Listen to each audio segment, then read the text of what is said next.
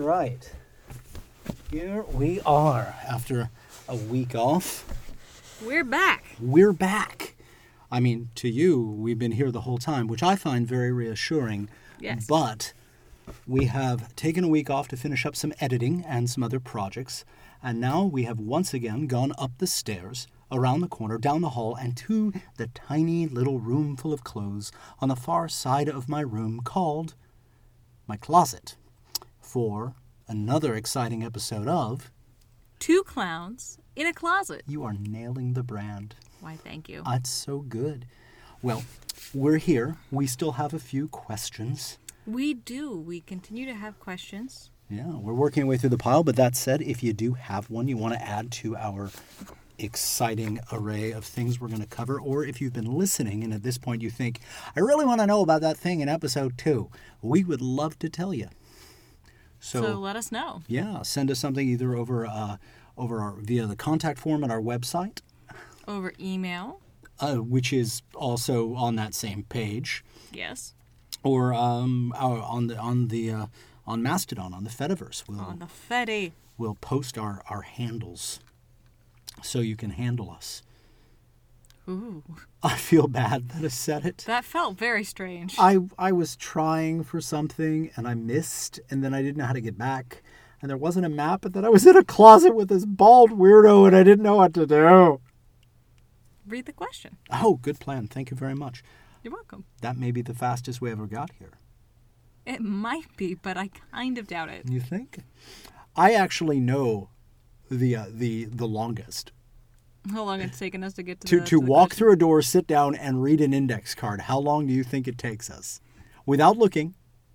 Um. Well, I've looked. Oh well, now it's I've not looked in the past. I have. I have an idea of how long it typically takes us. Okay, I don't know how long the longest was. I'll say this. This might be longer only because the only way to make it longer was to go meta and discuss the fact that it takes us a long time to get around to reading the first question as a way to delay reading the first question. Is there something wrong with your glasses? Is there? Why are you delaying? I- I just I was enjoying settling in and sharing Oh, okay. sharing the moment, Well, smelling lovely. the lovely closety aroma. You just commented on the aroma. I'm gonna just closet. grab the cards. Yeah, we got we got things to do, kid. Things to do. First question on this card, Yes. enabling us to stop talking about the fact that we're sitting next to all my shoes and they smell. Do That they- was a choice you made just That- now. That was another choice that was a you made. truth I shared, is what I like to say. I have shared a truth. You're not even sitting close to the s- the shoes. I'm the one sitting close to the shoes. Yeah, that's one of the perks of being in charge. You get to sit a full two feet away from the smell of your own feet. Well done. Someday, someday, all of that'll be your problem. Thanks. Least I can do. So, the first question on the card here, now. Is How do real clown situations differ from their usual portrayals in popular media? For example, the birthday party, busking in the tourist quarter, between burlesque acts, and distracting bulls away from fallen cowboys.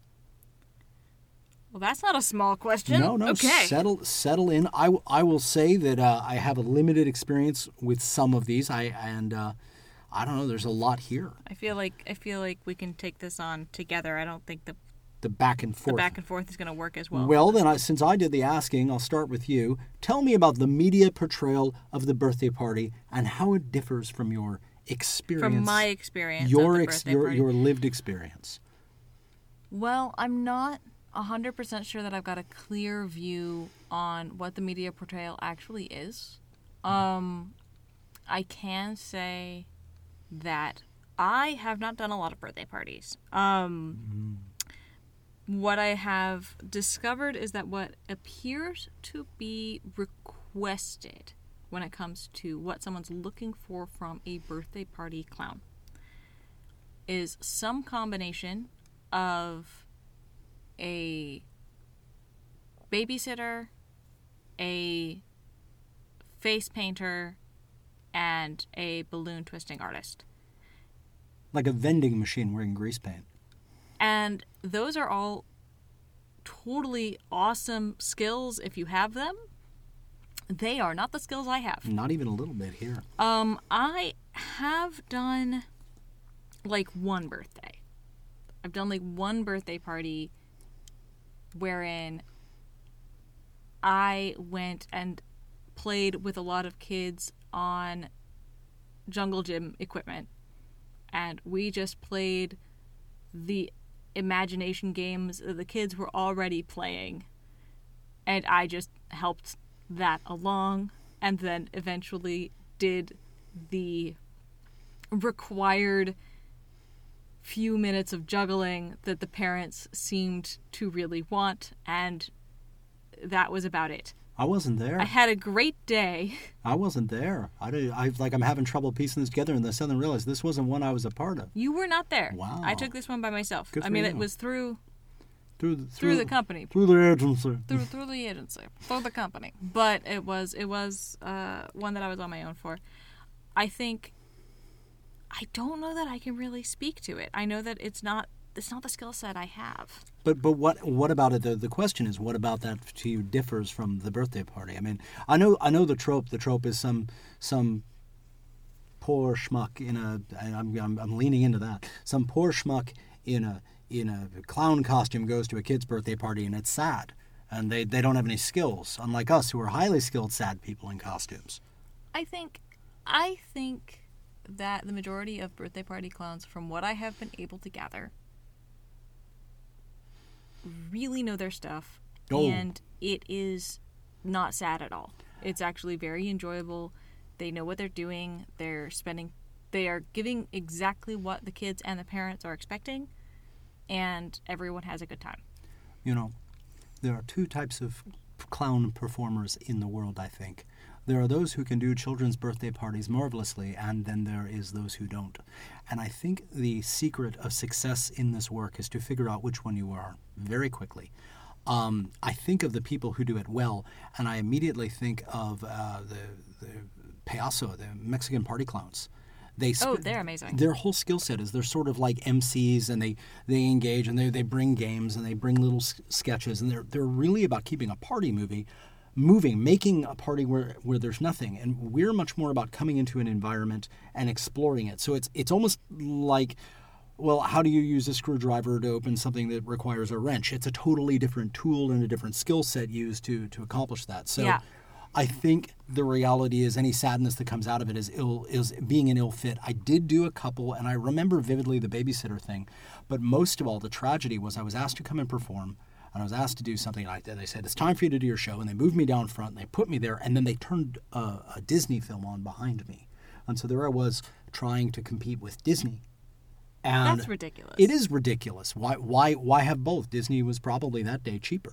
Um, but the the reality is, we're you know, they didn't really know what to do with us either. So I think the the the real depiction, the reality, not the depiction, is that the people who have the skill set to come in and take charge of the situation and make it a good experience do really well with that. And I am I am in awe of that and not that person. So uh, let's let's check box that one. I think we Yeah, I think that, that covers that. busking in the tourist quarter or tourist or a tourist area. I have not gotten the chance to do that. Really, Really, I I have I've witnessed busking, um, both in the United States and in Europe, but you've never passed a hat yourself. but I have not passed a hat myself. Well, then moving moving on is we have we have different experiences. That's good. Do you have any idea how they were different, like on the screen versus in the room? Um, Well, on the street. I feel I feel like the I feel like media might portray that busking is a thing that happens more in America than it does. and True.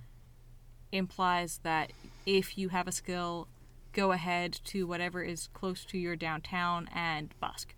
Um, Where it's not always legal. I was about to say, make sure you've checked your local laws before deciding to make that an attempt because a lot of anti panhandling legislation is written in such a way as to definitely include buskers. So you you won't be able to be out there legally. It's, it's interesting. This city, uh, where we are based, did not used to allow for any uh, street performance at all in the central business district. And uh, a number of some number of years ago, they they revised the law, and there was a group trying to get that into the public consciousness, getting people comfortable with the idea. And they did a big project with the city uh, at one of the big parks, and they brought us in as one of the performers. They had some musicians, they had us, they had a few other things going on, and it was really interesting because I've gotten to do it, and I've eh, done it there, and I've done it other places, but it's absolutely a different experience when you see on TV. You see somebody does a show and then passes a hat, and magically there's money, and that's I mean, that's how that works. But in reality, it's not like that. In reality, what I think is the problem is when you take the hat and you hold it out, you're, you make it about that. And then you put it down, and then you start t- doing your show. And then midway through, you have to explain that there's a hat. And then you go on to the next trick, and you start building towards a big thing where you're explaining that there's a hat. And everything you and before you do the next big trick, I want to remind you there's a hat. And it all becomes about that. And to me, at least, it stops being about the work. And Because that's it's all about the hat. it's all about the hat and it has to be it has to be it is the structure of that and don't get me wrong some of the greatest performers that have ever worked on a stage got their start street performing some of them i think like me figured out oh i don't like that aspect of it but i will tell you one thing that you never see on tv that i love but i got to tell you the bad side and the good side Okay. so the bad side looks like this. You're out there doing your thing. You've been asked to perform. You're perf- You've been given. You've been given the green light to perform. You're out there doing your thing. You got your hat on. You're doing the whole thing. And a family comes by, and you're like, "Hey!" And you do this, and the mother grabs the head and says, "No, no, thank you. We don't want that," and walks them away. Like like your whole thing became about a sales pitch. And that's dark and grim and sad. Oh, that's awful. I have had that happen. I have been mistaken as Oh. somebody who is busking when I was on one of our larger um, walk around roving events Mm-hmm. where families were going through that didn't necessarily know that there was an event going on. Mm-hmm. Um, And so they were they were like, "No, thank you." and so the, like straight up i've had i've had somebody walk through turn like pull their child away from me oh, that's the worst. and say no thank you to, to brighten the mood, Mhm. and we can we can loop back if we need to. The good side of this is every now and then you'll see a family. The family will watch for a while, and they'll confer. They turn into a little a little meeting, and mm-hmm. then somebody opens their wallet or their purse, and they hand money down to the smallest child they have, like they go get one if they don't have a small child. Here, and they they explain that like if you like. If you like the performer, go ahead and put this in their hat, and they explain the ritual of it and you see a, a toddler with money in their hand come toddling towards you like they can barely walk and they're, they're usually they're very young but they're happy and they're timid and they're afraid and they're going to do this and you you know take the money out of it. You just you just gave a child. Child understands what money is. They're not stupid. It's the i vote for that. You know i like that. I want that. It's the i want to feed that. I want that to be in the world. I want candy. I want that. And the child gets to do that. And I think I think more people more people would be benefited by giving children that experience. And it's interesting because you can get right up alongside a lot of, you know, business versus arts sort of conversations and that's that's not what's exciting. What's exciting is this child is like timid and scared and afraid and is trying to put this in and you need to have a moment with them but also not scare them and also not stop having this giant show that's going on. And so you're trying to do all these three things. So as a performer, it's really exciting, and for them, it's a big it's a big moment. They've, they're supporting the arts in the most literal way, and the families over there having a great time because they're getting that that moment, and everybody's winning. And it's it doesn't happen all the time, but when it does, it feels really good, and you never see a depiction of that moment, and that is the moment. The other moment I've had, um, I got hired to work at a really really big uh, festival and as I was leaving, and uh, I was leaving to, you know, go back to my hotel for the night, I saw a kid out front of this giant festival with a guitar and a guitar case, playing his heart out. And he couldn't have been older than 14. And I just, whatever money I had, I just threw at him. And I was having a great weekend. I was being paid really well to do my job. So I said, here you go, share the wealth. And the kid looked at me like clearly it was the first time it had ever happened. And he did not, you could see, I don't think he believed it was going to happen. Oh, And, wow. And he learned that it's good. So it's not about the money, though. It's about The val- appreciation. the validation, the Yeah. appreciation. Yeah. I think that's what you don't see in the media portrayal. Because the truth is, and I'll be completely transparent about this, busking is terrible money. Um, for the most part, it's it. Un, if the area does not support it vividly, uh, it's very difficult to make a living that way. Um, you know, we were doing it because we wanted to promote. You know, the, our company wanted to promote that happening in our city, not because we thought we would make a paycheck that way. Yeah, I think there are places in the world where you can. Oh yeah, it's just not here. Yeah. And I've I've not done any any any hat work outside uh, outside of all outside of uh, the states. What I will say though is I did come up with the best hat line of all time. Hat line is uh, when you're presenting your hat and you say thank you very much, please pay me. Uh, but I came up with a good hat line. I, I told everybody I said thank you very much. If you give us a little bit of money, we'll spend it on food. Thank you. And if you give us a lot of money, we'll spend it on food, and anything we have left, we'll spend it on soap because we've been out here in the Texas heat all day. You're welcome. Nice. And it worked. it worked. So that's that's a good one. Um, no further thoughts on busking? No. Oh, I think that's I it. think that's good. So the next one is uh, this. This I have a I, I have a lot of experience with. You have a bit of experience between burlesque acts. Another thing. Uh, Booby booby booby booby booby ha ha. Booby booby booby booby booby ha ha. Like that. Yeah, that's you. That's me. That's well. That's all of us. I mean, that's That's- that's, the job that just got described. That is the job. That's that's. The I will. I will expand that to say that vaudeville burlesque is also the the whole of, of vaudeville, the whole of variety performance. To, to So we're talking more Fo- Fozzie Bear than. That would be the media portrayal. Yeah, Milton Berle and Fozzie Bear. Yeah, there you go. Ooh, ouch. That's you. Um. Booby booby booby Milton Berle. Booby booby booby Fozzie Bear. I'm just gonna say that until this isn't. Until this isn't funny anymore because that's it's still funny right it's now. still yeah. funny. Um, I have not done as much of this. Um, You've done some. I've done some, particularly when you expand it to um, variety on the whole, as opposed to specifically burlesque Mm-hmm. as it's as that term is currently applied. Uh, that's not to diminish, actually, not to diminish burlesque performance, which I think is no, very cool. no, just a recognition that the the term has changed. yeah, because at one point it it didn't refer to a it referred to the entire night of variety, not, yeah the not a particular variety, type of not performance. not a type of performance and it, it now means a type of performance where in an interesting way people are removing their clothing which is awesome but um i'm trying to think of how it differs Well, what's the reality of it like? the reality of it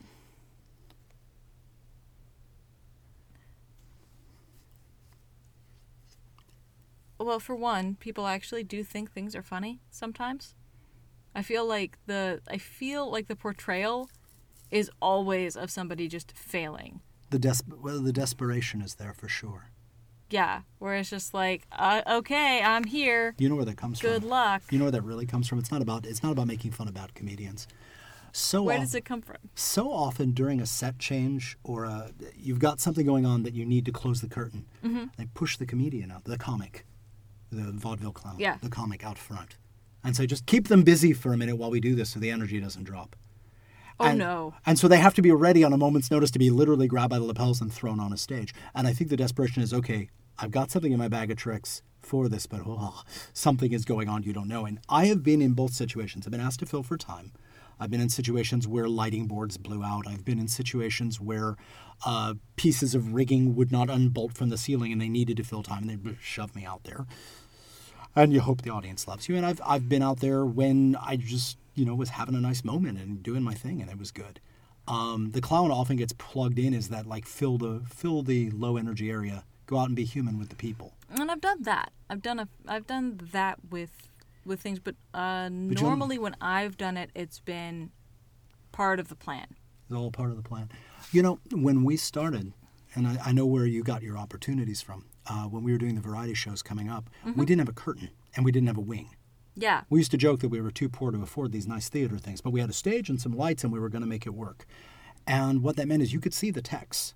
Yeah. You could see the techs watching the show. You could see the techs watching the board. You could see the techs moving the gear on and off the stage. And at first, they were just like mm, very nervous about it. And eventually, we all kind of got the idea that like that's your moment. You're moving a mic stand. You got a cable. You get one chance, and as long as you're not, ki- as long as you're either making the room happy or not killing the moment, it's yours. And if you do something brilliant, it's great. And everybody leaned into that, and I leaned into it and said, okay, anytime someone sees that opportunity, let's let's use it. And we trained a lot of clowns that were like sound techs. Uh, we just I that took was I took my turn at, as sound tech. Yeah. and the the edict in that show, the gag in that show is that the host that I was playing wasn't allowed to touch the microphones or the tech. It was too destructive. Couldn't touch the tech. Yep. The reality was I was trying to support performers and techs learning their skills, and I wanted to to back them up.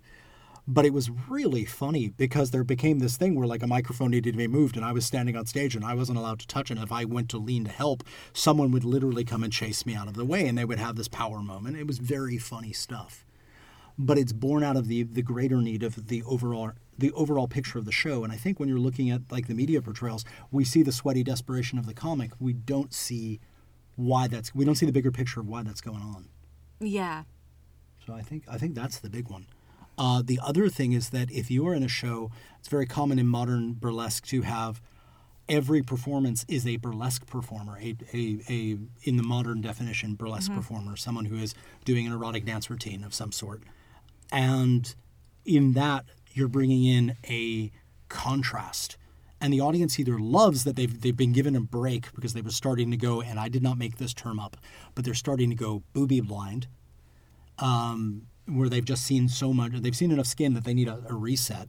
Uh, and I am the perfect solution to that problem because I am in every way the opposite of that, uh, including in the way I work. So there's there's the contrast, and so hopefully they're excited about that. Or again, it's it's just something different. And I, I love the classic vaudeville. You got a song, you got a poem, you got a dancer, you got this, you got that, you got a circus, you got a clown. I love those kinds of shows. I've always been a big fan of them. Um, it's the sort of variety that I enjoy doing, and I, you know, I think there was a vaudeville movement, a neo vaudeville movement, and I think we've we've lost it a little bit now, in the name of trying to do as much of one thing as we can. And I would love to see more opportunities to return to that. An evening with your you have a show and the evening is spent with the show and you you know maybe you have a couple of drinks or you have dinner. I'm I'm wary about dinner theater because I've had rough experiences.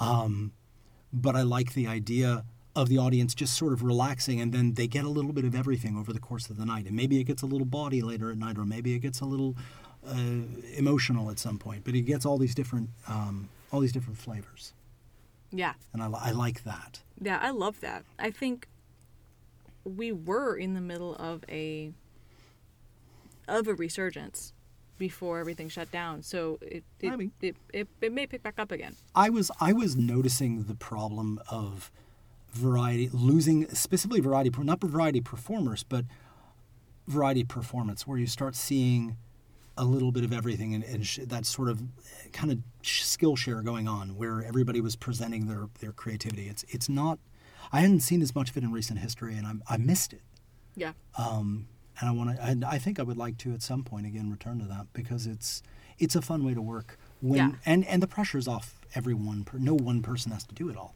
It's very low pressure, so it's fun. It's fun to throw that together. I've gotten to be the guest. Uh, in both both produce their shows, but also gotten to be the guest in other people's variety shows, and it's so much fun to show up and like everybody knows each other, and you're the new person, and they get to know you, and they love you, and they're excited for something new, but they also feel comfortable and familiar. It's a fun place to Yeah, end that's up. nice. Yeah. It's a fun place to be. It's a fun, fun place to end up. what else have we got? Ah, the last one is distracting bulls away from fallen cowboys. Um, I have not done this, so I can't speak to it. The closest I have ever gotten, I uh, I was asked to be a moral support, like a moral support clown. They had a water station at a marathon, a charity marathon, and they said, "We want you out there and want you to cheer people on." And I didn't really think about it until I got out there. But I'm standing out there, and then suddenly a couple thousand people run past you all at once. And That's it's a lot of people. It's intimidating. Yeah. And instead of standing on the side and waving, I was in the middle of the street. And I realized it was like the running of the bulls.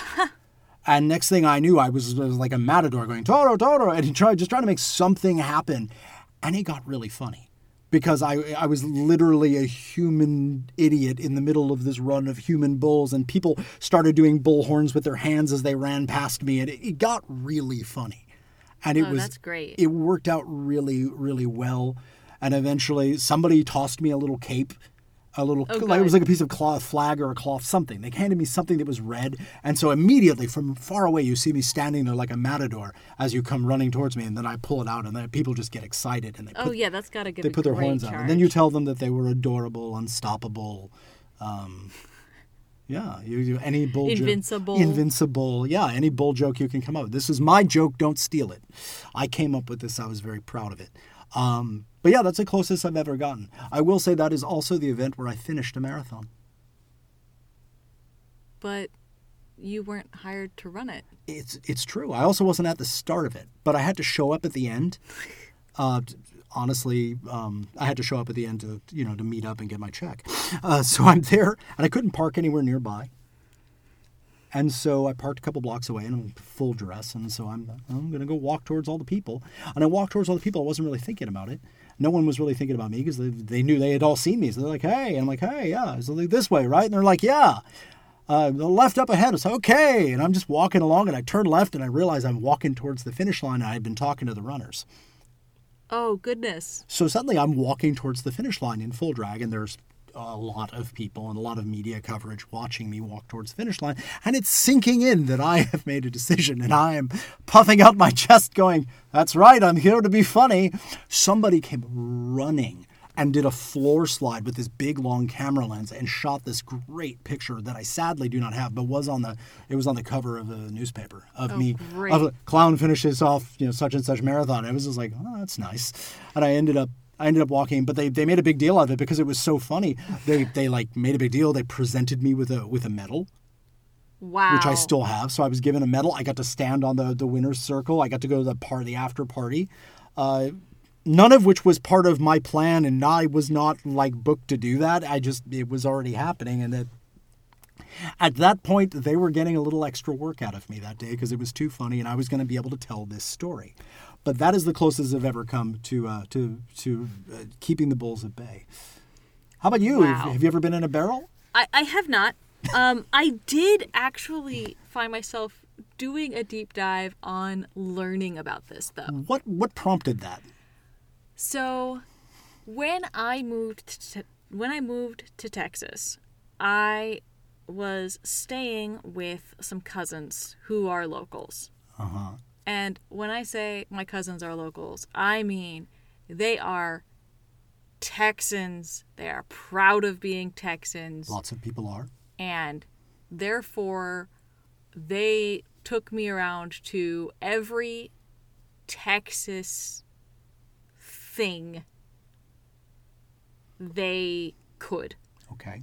Um, And one of these is, of course, to go up to Fort Worth and go see um, a a uh, I have lost a term, You've lost the here. Let me help. I'll hold up the. I'll hold up no, the. but the car doesn't have that. Rodeo. Wow. You Brain. lost- I lost lost the, the word, word rodeo. rodeo. I'm talking about rodeo clowns, but you couldn't. but I couldn't come up with the Well, word. Well, they're kind of inseparable. they are inseparable. Okay, so uh, we went to the rodeo, and I didn't think much about it, but then I saw that rodeo clowns don't just do the thing that is hopping into the arena to pull the attention of a bull away from a fallen cowboy. They also they do bits. Wait, in the middle of the. They do bits in the arena. Oh, now I have a new res- newfound respect. Newfound respect. I didn't know Between things, they have a whole like there's it's a tradition. and they have a whole bunch of different bits that are standards. Okay. And they're different standards than you'll see in circus, which I think is really interesting. I would imagine thematically they would have to be. And one of the most bizarre things I saw when I was when I was do, doing a dive on this is that where where in American clowning we joke a lot that all American clown sketches end with "Why I oughta." You you have to learn how to say it appropriately before you're allowed to graduate from any American clown program. Say it, show us. Why I oughta. Yeah, and then you run away. And then you and then you chase somebody. Why off. I oughta. ah. Yeah, like that. Uh, so so there's that back that that is how you end. I mean, It's really hopefully bad. that's not how you end. That's how you end your career after a certain point. Yeah, but it is how some classic gags end, and that is not how rodeo clowns end their gags. Do they say giddy up? How do, what do they do? A bull is released into the into the area. No. Yes. Really? At least Pinky one. swear. At least pinky swear. It happened. Pinky swear. I have seen video footage of I don't remember whether it was three or four clowns came out and set up a card table in the middle of the arena Yeah. and started playing cards Okay. In a very clown, very over the Sure. top, very big way. I don't remember what else happened. I'm confident something else happened. Sure. I have completely forgotten because all I can remember is all of the clowns throwing the cards in the air as a bull had been released into the arena. Wow. One of them distracting the bull and the rest of them clearing Okay. the card table and the cards. I need to take a moment. Officially, to any audience I've ever intimated was a rough audience or the show was rough, and I, I have never been stampeded off by 1,500 pounds of angry pot roast. I officially have been complaining too much. The rodeo clown wins the day as far as I'm concerned. Thank yeah, you. So Thank it is you. it is a I, I don't know 100% how media portrays it, I didn't know but it that. is intense. I, I all I know is clown jump in barrel. You know, bull wander around. That's all. I, that's all I knew. I had no idea about what you just told. Me. Oh yeah. We're gonna we're gonna find a link and we're gonna we're gonna share this because Yeah. it's too good not to. Um, that that sinks the question. So um, the answer is we don't watch enough television. Correct. And, and uh, we have very bad opinions about what happens um, when we're asked to. And I did not know enough about rodeo uh, to know that it was le- it was a lethal blood sport. so there you have it. Next question. All right. Uh, next question. All right. How did you explain your choice of profession to the people in your life when going off to clown school? I took them with me. I mean, the, the reality is is that you know I live in a little clown house with my little clown family, and we do clown things, and we go on adventures. We're you know we're very very uh, tight knit little group, and because of that, I've just I've never had, um, I never had anyone that I had to like. You know, I, I joked I didn't really have to come out to everybody except for them to to go, oh, yeah, that, you, you being a clown makes sense. But what I will say happened that was interesting was something I've come to think of as the gap, uh, the physical gap between people, which was when I was I was getting started getting my health together as a very unhealthy person. I've, I, I haven't really talked about this uh, during this, but I used to weigh like 300 plus pounds, and the plus was a lot of pluses. I smoked two packs a day. I used to drink. Circus saved my life because it gave me a reason to get in my body and a reason to play and something to get into. And I got very, I got very involved, and that's why I'm as passionate about it as I am because I'm convinced it saved my life. Um, but during the time where I was sorting that out, I had friends that were younger and active and doing all the things, and they were occasionally sitting on the couch, and I was occasionally getting off the couch. And I think we were friends because of that little little space that's there that we shared. The overlap? The overlap. And then what happens is I become more active, and they get a little older and a little more sedentary. And I'm like, let's go do a thing, and they're like, oh, you know, I'm going to just stay here. I go, okay, and I go, and then you end up meeting more people, and they're doing things. And when you first get into circus arts, flow arts, circus arts, all of it, it's really exciting because the early part, and this is what I love about it it's very accessible. Anyone can try juggling. You can throw a hat in the air. You can try your hand at stilts if someone will help you. You could try a little. There are simple acrobatic moves you can try. There's a lot you can try. And I was trying everything. I was like, and my, my belief is that if you're interested in circus arts, try everything and figure out the one that, that grabs you and focus in on that for a while. And then as you step back from it, don't think, oh, I'm losing the magic. Just see what else is there. But what happened was all of these young people were with us. Um, I was a bit older than everybody around me um, because I think a lot of people either were healthy from the get go or had stopped trying to do these sorts of things. And I was going and doing and, and, and out there and excited. And little by little, this thing happened where once you got past that beginner's mind, that nice open, everybody can play moment, and it actually requires the time and the the focus and the, the willingness to keep going. The there's- determination. yeah, the determination, there becomes a little bit of a gap. And that further happens. I remember one of the founding members of the Circus Freaks was this incredible movement artist. I mean, just incredible. And we were all in awe of their skill. And we all would say things like, oh, we're going to get up to your level. Just give us a chance. Just let us, let's, we'll just keep going. And everybody was happy. And we all got a little better. They stayed there. They got a little, we got a little better. They stayed there. One day we got at the same level. And it was great. Because we're like, oh, we're doing all this stuff. And then we kept getting a little better, the, core troupe, and this person stayed there. And we passed them, and suddenly there was a gap. And we were like, come on. And they were like, "Mm." they got intimidated. Because I think they were just young and happy in doing, and we were in a pro in an iterative, creative, physical process, and there became this gap. And this gap manifests all the time. And the ultimate place it manifested for me, I remember when I decided to get interested in acrobatics, and I was working with some acrobats, and one day I dragged myself, the, the worst kid in the room, I said. I, I dragged myself in the room and I realized everybody there was half my age, had eight years of circus training. I didn't know what I was doing. I barely had the physical capacity to be in the room. But, and you've heard me say this, Yes, I have. but I was in the room. And being the worst kid in the best room is a really interesting place because you can see both sides of it. You can see with great respect all the work someone is doing that you haven't done yet. And you can see how far you've come reflected off people who have who are in their spot in their journey. And unfortunately, there have been a lot of spots where that was lonely, whether it was because I was working with someone who was just so far above my level, they had to go do their own thing, or because I had just kept going.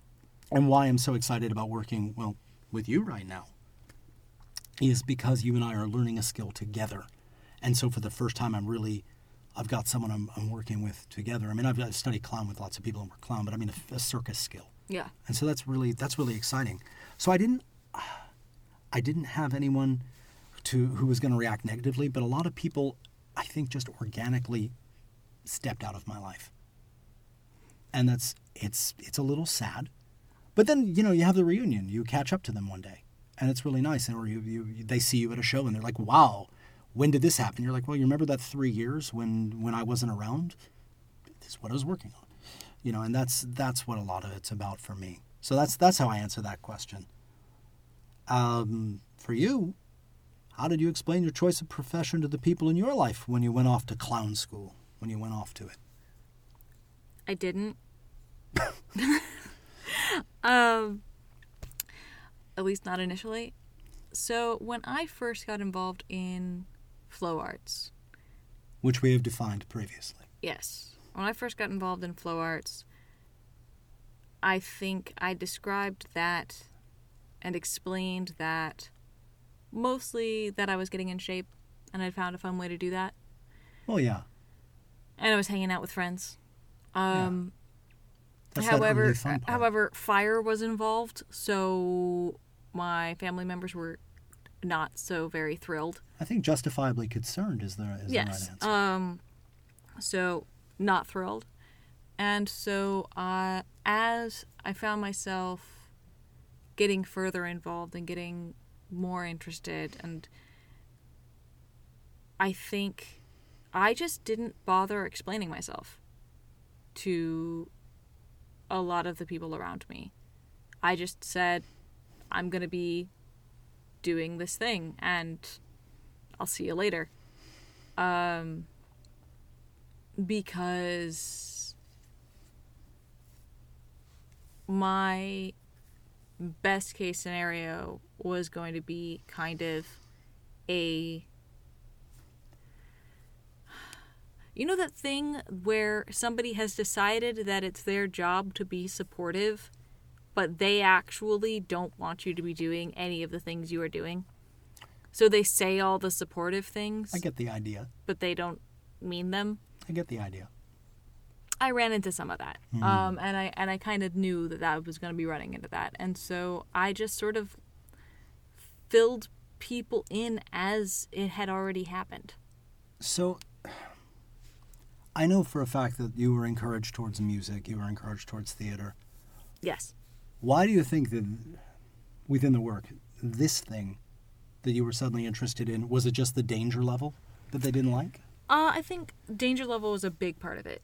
Um, I also think that there's a level to which it just um, wasn't something they could understand, That's tough. and um so that that has been tough. But I also have friends and chosen family around for whom, in a very similar way to you, I didn't have to tell them I was doing this because they watched as I was doing it. They were there for it, they were part of it, they were around. You know, when you train for many hours a day and you know at the end of the day, and this, this may as well be a shout out to a bunch of friends who have kept us company through a lot of this, you, you know very quickly who your friends are because they're willing to just be there with you so you're not alone Yeah. through a lot of work. And I have, I have never once had a moment where I didn't feel grateful for that because a lot of times coming up in this work, it's very lonely because you have to convince yourself to go to go do a thing, and the applause is few and far between, and the rewards. You know, at first, the early days, the rewards are pretty manifest. You take every little victory, but then the further along you get, the less people are cheering unless you're doing something big. So, I'm I'm always very grateful for that. I think we've I think we've answered this question Yeah, pretty pretty well. We we veered around a bit. Then I believe it's your turn Is it my turn to ask the next question. to ask the next one. Wow. Okay, here I go. The next question. Have you ever had encounters with clowns from other clowning traditions, schools, philosophies? Those are slashes, I should have said. Uh, and how did it go when you tried to clown around or collaborate with each other? That's a really good question because it specifically says somebody who who wrote this understands that there's more than one school of thought to this. And I don't just mean the idea that like you and I therefore we have two opinions about something that there are there are Full, full different schools. yeah, Yeah. absolutely. And the word the word philosophies and traditions that was that's a super Those are, a- yeah, this is a great question. it's good. Um, I've had very limited experience with other traditions. Um, I feel like much of what we do has done some interesting fusion of American and European clown, leaning towards the European clown side. I think so. Um, It says so on our on our bio. So yeah, I that, that, so. that seems to be the way the way we tend to do things. Um, I have not worked on stage, like on a show, with a clown from a different tradition. it's rare that you're going to be it's rare that you're going to be thrown together with someone without like that being whether it's an audition process or you're part of a troupe it's rare that you're going to show up and they're going to okay you two go do this thing. It's, it's very rare that's going to happen so it's not that unusual. But I have done some overlap in um, in workshop. yes. Um, uh, in in one case taking workshop run by American clowns, which was that was just me learning a lot of stuff that was pretty early in my career, so I didn't really know what I was doing yet. okay And then later, I have had, I did one workshop where the majority of the other people taking the workshop were payaso and how did that go for you it was a struggle in a lot of ways. Um, payaso, the Mexican party clown, as we mentioned earlier, is a is a very different discipline. Like what they are used to doing is not what I'm used to doing. What we were studying, the workshop was focused more on a European clown style. Mm-hmm. But not only did I have this gap between my knowledge base and their knowledge base, just as to which directions we were coming at it from, there was also a language gap, a language barrier. So these were people who were primarily Spanish speaking. And I do not speak Spanish. And that tripped you up. That made it very difficult because we had both received instructions for whatever the piece that we were supposed to be working on um, as an example project piece was it's very interesting when you when you literally receive those instructions in two languages Yeah. I can see. um, and then you're you know you're trying to build through something and it's very difficult to communicate and even showing people what you're thinking about and then them showing you what you're thinking about gets to be very complex and i mean i wouldn't say that it was a failure i mean we succeeded in doing the pieces that we were supposed to do but i can say that um, much like how we pointed out the other day that almost everything has some percentage of plan and some percentage of improv. I think the improv was up a little bit. Improv was up a little bit, and uh, I felt very much like it was a big lesson in just how much when you're doing something improvisationally and you think you're leading something in a particular direction because you've got an idea and you're hoping your partner's going to go with you on this idea and you put something out there just how very differently somebody can take what it is you what it is you led with and just take it in a completely different direction and then you just have to completely wipe your brain of any ideas you had because now you have to respond to thing they've given you and that's a standard in improv Sure. anyway but this really doubled down on it for me do you think it it was was a- an issue of language or do you think it was an issue of culture? I think it was both. I think it was. I think there were already going to be complications due to the culture slash philosophy school barrier. And then those were just compounded hmm. by the fact that we did not speak the same language. Because I think if we had come come from similar schools of like I think I think I could work with a Spanish speaking clown from a European tradition. It's very easy for us to communicate because we're running we're, we're coming back to some of the same key ideas and hmm. half of those take words from Italian or something else anyway. Sure. So it's actually fairly easy to find a way to at least come back to those ideas and say, you know, more or less something like that. Like that's not that hard. But when but when you I know nothing about You're lost. payaso. I know nothing about how that tradition is done. I've got some idea of what it ends up looking like, but I know nothing about how it's taught or what the thought process is that goes into it. So I didn't have any touchstones to find. to, to find my way through Ah, yeah. to that communication. And European style clowning was to at least the couple of people who I worked with over the course of that workshop was very, very new. So they were struggling to identify what any of those principles were or any of those ideas were. So we had no touchstones That's on tough. either side to find translations Gotcha. from and it was just very it was just a big struggle it If- was it was i learned a lot i think but it was so. it was a big struggle Well, if you happen to ever spot the Rosetta Stone of clown theory, please send it along. In the meantime, you should probably ask me the same question.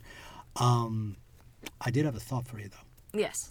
So, one of the things that happened to me that was so different than your experience, um, I so early on got different disciplines taught to me. Like it was very early on, I got exposed to one after another. You know, American clown, and then a European clown, and then I did a bunch of research and I learned about uh, like Heyoka, which is a shaman clown Yeah. uh, and then you know different dance traditions and, and all of these different things. I got exposed to so many of them at once that I think I sort of intrinsically caught on that there was always going to be um, translation issues.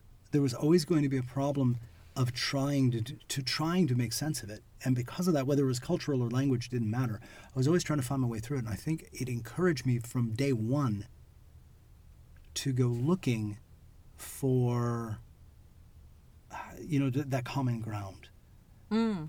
and i think that's i think that's very much that was very much a thing that i wish i wish i had thought to i thought to mention before you walked in any of those rooms because when you have that barrier you're so stressed out but you know i at a certain point saying less it works i mean it works functionally Yeah. but but you're but if you miss the key things you're doomed it doesn't matter Yeah. yeah that's Yeah. tough that's tough Um, have you ever had encounters with clowns from other clowning traditions I slash have. schools? I have because I, because as I said, I studied with a bunch of different things, and what I think happens is something one of my students actually said really rings a bell to me.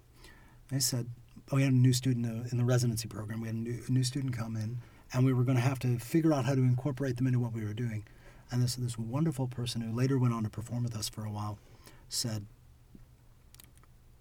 "We'll just go back to the beginning." Because we can all use that refresher and we'll, we'll learn it as if it were new. And I think that has been a touch. I didn't have those words, but that has been a touchstone for me. Is that if I find myself in a situation where, okay, I have an opportunity to learn a new idea or a new perspective, I want to I want to take it as something new. And I've seen, interestingly, the same exercise. Like a lot of these things that we, we learn, how we learn them is through games or exercises, and then you try to apply them to scene work. Uh, and that comes, and so it's it's very mechanical, and then it gets in your reflexes. Then you put in into scene work, and you add the character to it. There's a game uh, which teaches you these sort of uh, fixed point triangles of looking at the audience, looking at the item of interest, whether it's a prop or something, looking at your partner, then moving. You know, it's a very, and it's structured. There's a count to it. And I had one teacher teach it to me, and teach me the, the they were a European clown teacher, and they they taught me the the rigid arithmetic of it and why it will be funny and how it supports your partner and how it keeps the scene coherent. And I understood it on a like a molecular level. And it was really cool and I felt really good about it. And I came back and I ended up taking a workshop from an American clown here uh, on physical comedy and the same exercise came up. But she was amazing and she taught me instead the same idea but taught me the musicality of it Ooh. the rhythm. Why does the rhythm work? And how do these things happen with different rhythms? And what do those rhythms say? And I was so grateful for that perspective on an exercise that I've taught as well and that I've used certainly in my work. Um, and I later found out that both of these people had worked with the same teacher where they had learned it. So I got through this lineage of different perspectives, languages, styles, countries, cultures, the same tool taught to me in radically different ways. And it was a big it was a big eye opener because of how uh, you it's the same tool it's all in how you approach it and like you were saying you were talking about how someone from another culture with another language has a different set of uh, assumptions and how they work and they don't know the thing that they're there to learn and you only kind of know the thing that you're there to learn you know at that stage Yeah. and and there's a lot of different struggles and what happens is if you can get on the same page you can make it work Mm-hmm. Which from the other place I learned this. Um, we used to work with uh uh some acrobats, and I learned a really valuable lesson about the word complicity. In clown and in theater, you'll hear a lot about complicity. We're both in on a thing. Yeah. Um, but it really refers to uh, being able to work with someone, being able to be complicit with the audience, connected to them, agreement with them, You have to have that in order to work. And in the case of the acrobats, they have to have it to work safely. And I deconstructed this idea into there are like three kind of principles of it. And, you know, one is comfort. If I walk in the room and I'm uncomfortable, I can't work. Yeah. Um, the other one's communication. What are we here to do? Can you explain it? Obviously, you know, if it stumbles, the whole thing falls apart. And then the last one is consent. It doesn't matter how much I am comfortable. It doesn't matter how much we've talked about it. If one of us doesn't look at the other and say, Are you ready to do this? Are you good to do this? And the other one doesn't say, Yes, you don't do it. Yeah. And the acrobats are incredibly good about this. But how they did it was interesting. They got in the room, they got warmed up, and that made them comfortable. And they looked at each other and said, Ready to work? And then they would go do really dangerous things all the way through, full speed, because the requirement of what they did the requirement of what they did was that they couldn't stop if someone got uncomfortable because someone would die. Yeah. Whereas with what I do with the clown work is to say, okay, everyone has to be comfortable, the audience has to be comfortable, everyone has to be in, in a good place. And all the information, if it's blurry, well, the audience is a high level word for confusion. They love this word. Whenever they, whenever they get confused because the information on stage is blurry, they call it boredom. That's the word they use for that confused state. They disconnect from what's going on because they don't understand it, so it's not for them. So communication is vital in this work. And then the last one is is that consent was that every step though with the clown, I'm going to do this. Are you comfortable? Okay, we're going to do this. Are you comfortable? And it's a different paradigm of working. And getting to see both ways it worked in in this very dynamic action and this very static where at any moment we can stop and pause. And I've watched us try to work our way through. We both had the, the clown training based on this idea. Yeah. And being able to stop and go, okay, whereas somebody who didn't have that perspective would just go through and then talk about it afterwards, we stop and we're like, okay. We, When we can. And When we- yeah. we've had to just we've had to figure out how to get through the parts where we can't. Um, yeah, because you can't have an argument when you're standing on me. It doesn't really no, work. it doesn't work very well. It doesn't and, work. And I know, like when you mention, when you mention the acrobats and how once everyone said yes, you, You- are now going. I just like, I have the voice of my Russian hand balance coach Who says, who says, "If you are doing, then doing, if you are doing, then you are doing. then you are doing." yeah.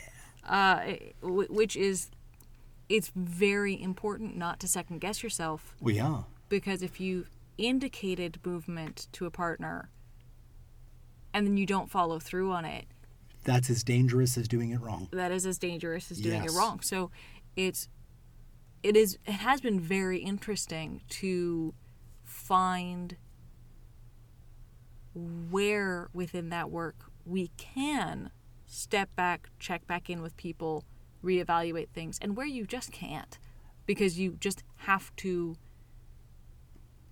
you you have to assume it's still working because nobody has called down Sure. no one has said it's time to stop Right. And, you know, I think about it, and I've learned things like that, perspectives like that from probably every circus discipline, probably from every performer I've ever wor- gotten to train with or work with or talk to.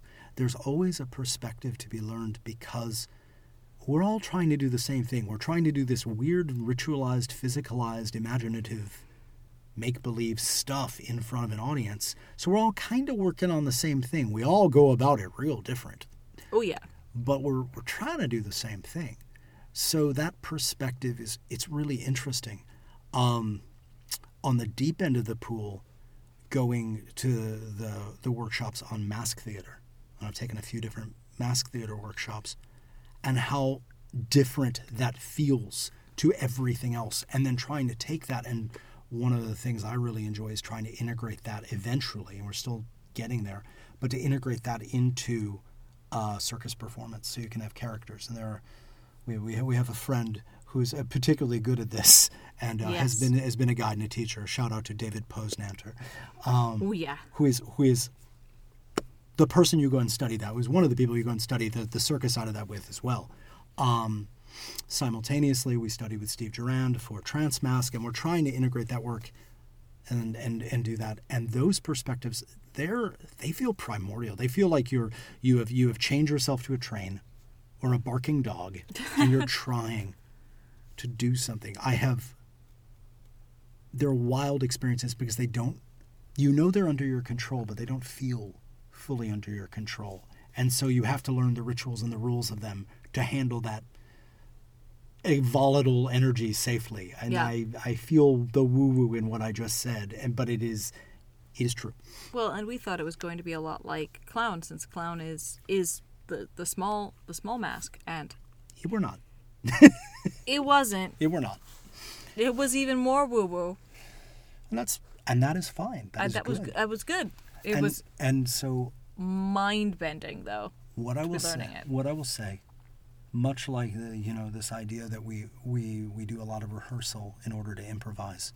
I don't think we would get in a room with anyone to create something without having to go through these same explorations. And I've and I've worked with other perform I've worked with a lot of performers.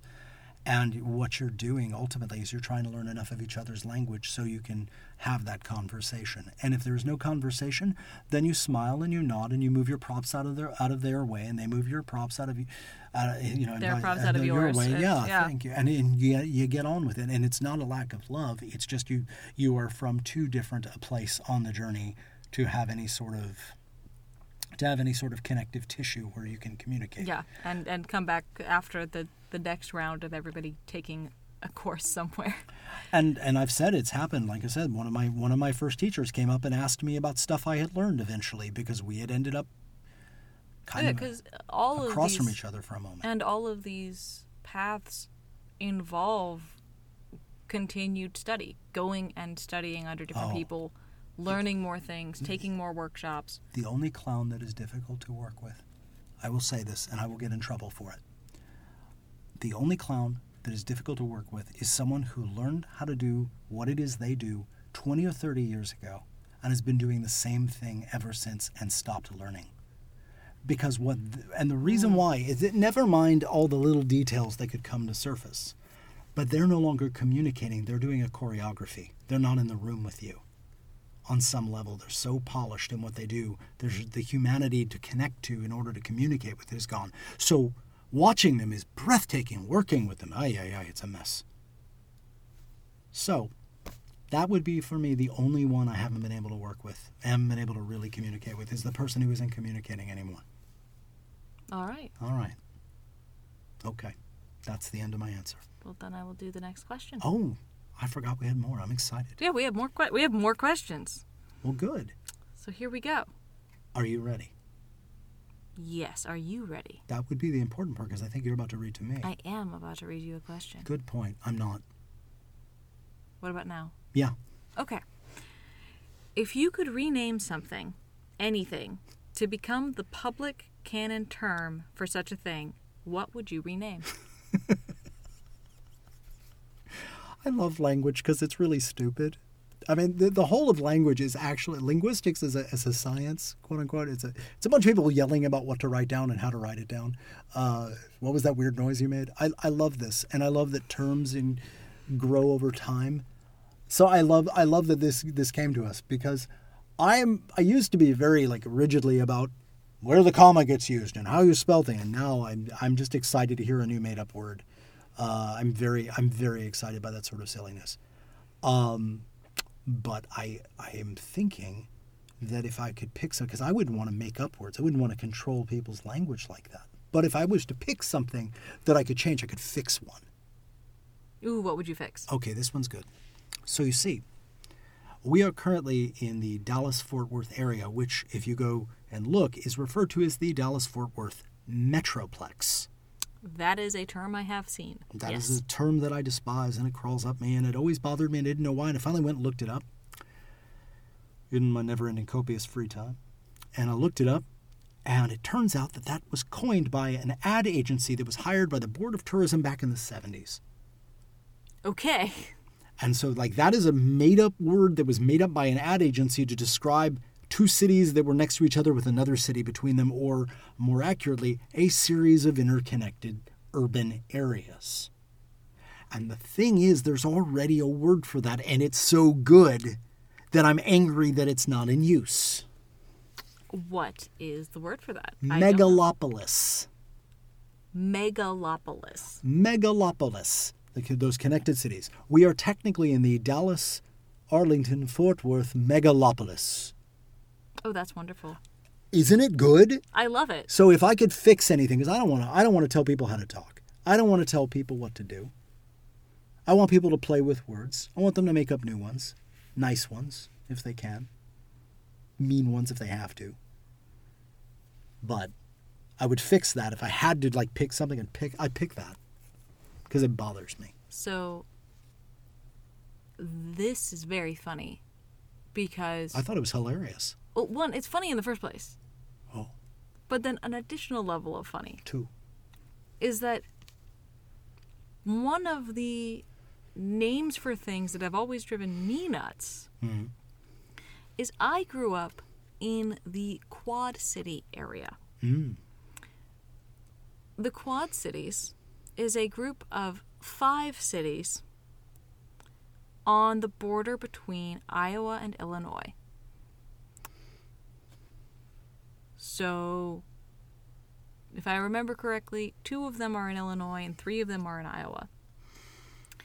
Um, and there have since become some additional smaller areas that are getting to a size where clearly the Quad Cities has just decided to stop counting. Mhm. And if you and interestingly, if you're on different sides of the river, because this is across the Mississippi River, if you're on different sides of the river, you will hear a different story as to which four cities are the official Quad cities and which one is just a bonus city. And th- those differ depending on whether you are in Illinois or in Iowa. So, so I've got this right. The the Quad cities are comprised of a minimum of a variable, ill-defined five cities. Uh, no, the five cities in question are very well defined. Which of them are the four quad cities? Variable. Well, clearly, and this is the there word. There are now additional ones. This is the word you need to fix. This is the word that I need to fix, and the word that I came up with when I was in high school, and I was looking at this and going, "This is nonsense," was quintopolis. Well, that makes sense. But you realize you could use megalopolis. It is possible. I could save you. We could do a twofer. I feel like each of the cities in the quad in the Quad City area, which is what they now call it because they've given up. I feel like each of the cities in the Quad City area are small enough that it may not qualify as a megalopolis. oh, that's embarrassing. because it really felt like it felt like growing up and i haven't gone back and double checked like what the actual population numbers are but it felt like growing up the only reason why any of it is considered a city is because all five of them are there Well, there you have it. Geographically speaking, we're strongly opinionated, but and uh, we like opolises apparently we're both big on opolises. Who knew? Weird. Anything else you want to rename while we're here? You want to take a moment? um well no we really only got a one we got one one rename one- i'm going one- with the quintuple It said one oh you're right. it Something. said some well i mean it does say something anything so i suppose we could come up with more if we anything wanted else? to You got anything else you want to fix? um no no? not really. You're good with everything else. I'm confident I could find something else. Quick check, where do you stand on the word moist? That's fine. It's fine. Doesn't Yeah. bother you? No, it okay, doesn't that's, bother that's me at one all. usually people have opinions about, so I thought I'd throw it in there. Plus, I've never said moist during a podcast before, and now I've said it two or three times. Well done. Thank you. Well, that that was that one, yeah. Yeah. All right. Uh, here you go. You can read it to me. Um, no, no, I can't.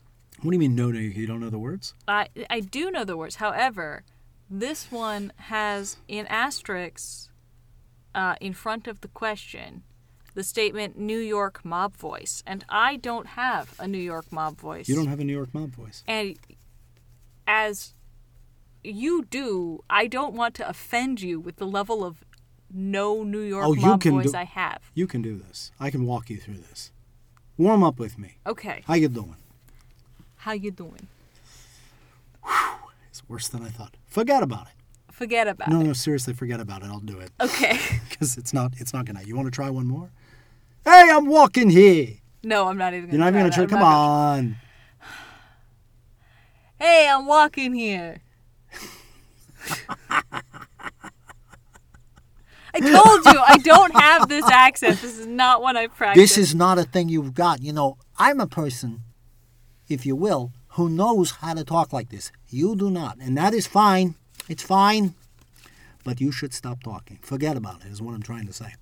So, the question. Your question. In the New York mob voice, best one. I, maybe I should do the other one. Do the other one. Oh, see, and I gotta do like this. You know, how you doing? Okay. Hey, where'd you hide the money? Oh, that was good, yeah. That was It really very good. Like upsetting, it. yeah. Yeah. Where'd that you hide the. Okay, where'd you hide the money? There is no money. Well, that was short. What money? There's no money. There's no money. I'm a clown. In a closet. I- I mean, you have a room. I have a room. I have I have a roof over my head and food in the pantry, but I do not have anything more. Well, that's sad. I'll give you a pair of socks or a nice hat. Well, thank you. I appreciate that. It's the least I can do. The, the, No, but I mean, like, I think, I think, I I think this is a very fun, a very fun, silly question. Where'd you hide the money? There is. Because, I can always say, What do you want to say? you know, find find the map. Find the map. In the back of Wherein the. Yeah. you'll you'll find the path that will lead you through a set of complicated riddles and questions and make you have to steal some national monument in order to find the money. What happened? what happened to you? I've watched films growing up. I, it's I, see- fine. I see that. I see that. I mean, I could always go with that, but uh, Yeah. in reality, I don't. I don't have money. I don't have money to hide. I think I think on a more on a more serious tack, the reality is um, the arts. I'm making big bunny quotes around the arts is not uh, something you get into uh, to to get rich. Uh, You always hear rich and famous. Maybe you'll get a little famous, and even if you're famous, it's a small number of people who do who do anything. You know that gets that gets them also that the rich. Yeah. Um, I am I'm lucky. We we did as as arts businesses, we did really well, and we've done really well. Um, we've you know we've we've done a lot of work. We work really hard, and that's led us to to be at a place where you know we again we, we get potatoes. Yeah, like we're we're Um, weathering all of this. Yeah. And you know, it- in the broader scheme, you know, you may be working on a project that pays well, or you may you may be, um, you know, you may be a recipient of a grant or, or something like that. But it's it, those again, they are a ton of work and they are their own thing, and it's it's difficult because I think there's the perception that walking around, you know, dressing silly, being funny, doing doing tricks is. Uh, is easy money. And it, Oh, it's not. It's never been. It's never been. And I, I remember, I'll tell you, I remember early on a moment it got serious for us. Um, my origin, my origin of the circus freak story, very briefly. So we had a group of people that were a juggling club, and we were getting to the point where we were starting to get gigs, and we got offered a, a, a pretty, a pretty impressive one, back in the day, many moons ago and uh, we pulled everybody together to have a little business meeting. All of us sitting around, uh, sitting around on the floor, as I recall, and um, I I was explaining that okay, so somebody called and uh, they wanted they wanted to hire us, and it was going to be you know something where we had to get properly insured, and you know for this sort of stuff that they wanted us to do, and we were going to have to you know, open a bank account and all, you know, all those things that the actual businesses do. And one by one, everybody took their two fingers and they touched their nose. Two fingers? Yeah, they all or one finger or two finger. I don't. The point is, I didn't know what that was. I didn't know about the game nose goes. Like nose goes, who's going to do the dishes? And the last person that touched them, I have to do the dishes because I was slow. Well, everybody in the room went like this, and I was sitting there thinking, "What the heck are you talking about? What, what do you? What, what does that mean?" And I start touching my nose. What do they say? It's too late. You're it. You're in charge here. I was like, "What?" they had already known that I, I was already doing that job. And they were already in support of me doing that job. And the moment that it came to be professional, the only reason why anyone was going to count beans and do that and, and do paperwork and do that was so we could keep doing the job. And since then, that's always been my perspective is it's, it's about the work. Are we doing good work? We keep doing it. If it's hard that week, we help each other out. But it's never it's never going to be about the bag of money because if a bag of money fell from the sky, You'd best step out of the way. it will crush you. Yeah, I was going to say a duffel bag full of money falling in a minimum of two stories, Yeah, no, that's gonna be a bad. you're going to be killed. So yeah, yeah, you don't no, want. step out of the step out of the way, pick it up afterwards. Now you're thinking. I wish I'd thought of that the last time the bag fell next to me. But uh, yeah, I think I think it's you do it because you love it. and we do. I think one thing the last uh, the last the last bit of time we've spent very very close to home has taught me is uh, I'm doing the work because because I love it because I want it and not because there's some payoff in the end. And I, I said this earlier. I said, you know, if you don't love every bit of the dirty work, don't do it. Wait, because if you if you take if if you decide to go down the route of taking how much you're getting paid on your show day and dividing that out by all of your rehearsal time, by all of your practice Oh, time, by all of oh. your skill building time, Oh, flip burgers. don't do that. Flip burgers Don't instead. do that. Make You coffees. don't wanna see Make that number. coffees. Yeah. Those are good choices. You know, the other thing I think about is, and this is uh, maybe this is the only business advice I could give to performers. Um, I started out doing a lot of junk gigs, got to a point where I, did, I could do good gigs, and I was like, oh, I could do good gigs now. You know, that, that felt really good. That was a big deal. But the piece of advice I have is as you're going through, realize one day that your work has value and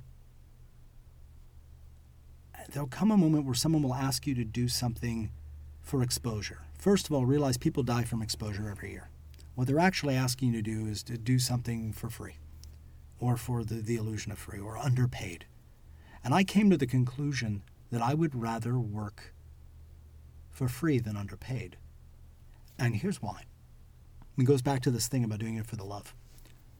If I'm doing the work and I'm on a job site and I'm being paid well, then I'm there for it. I've signed the contract, I've taken the deal, we're here to work. Doesn't matter what it takes, if it's a little more work, well, I'm already working. If someone's trying to cut the cost, well, then you have to think about cutting corners. And you immediately go into this mindset like passing the hat around, that it becomes all about that.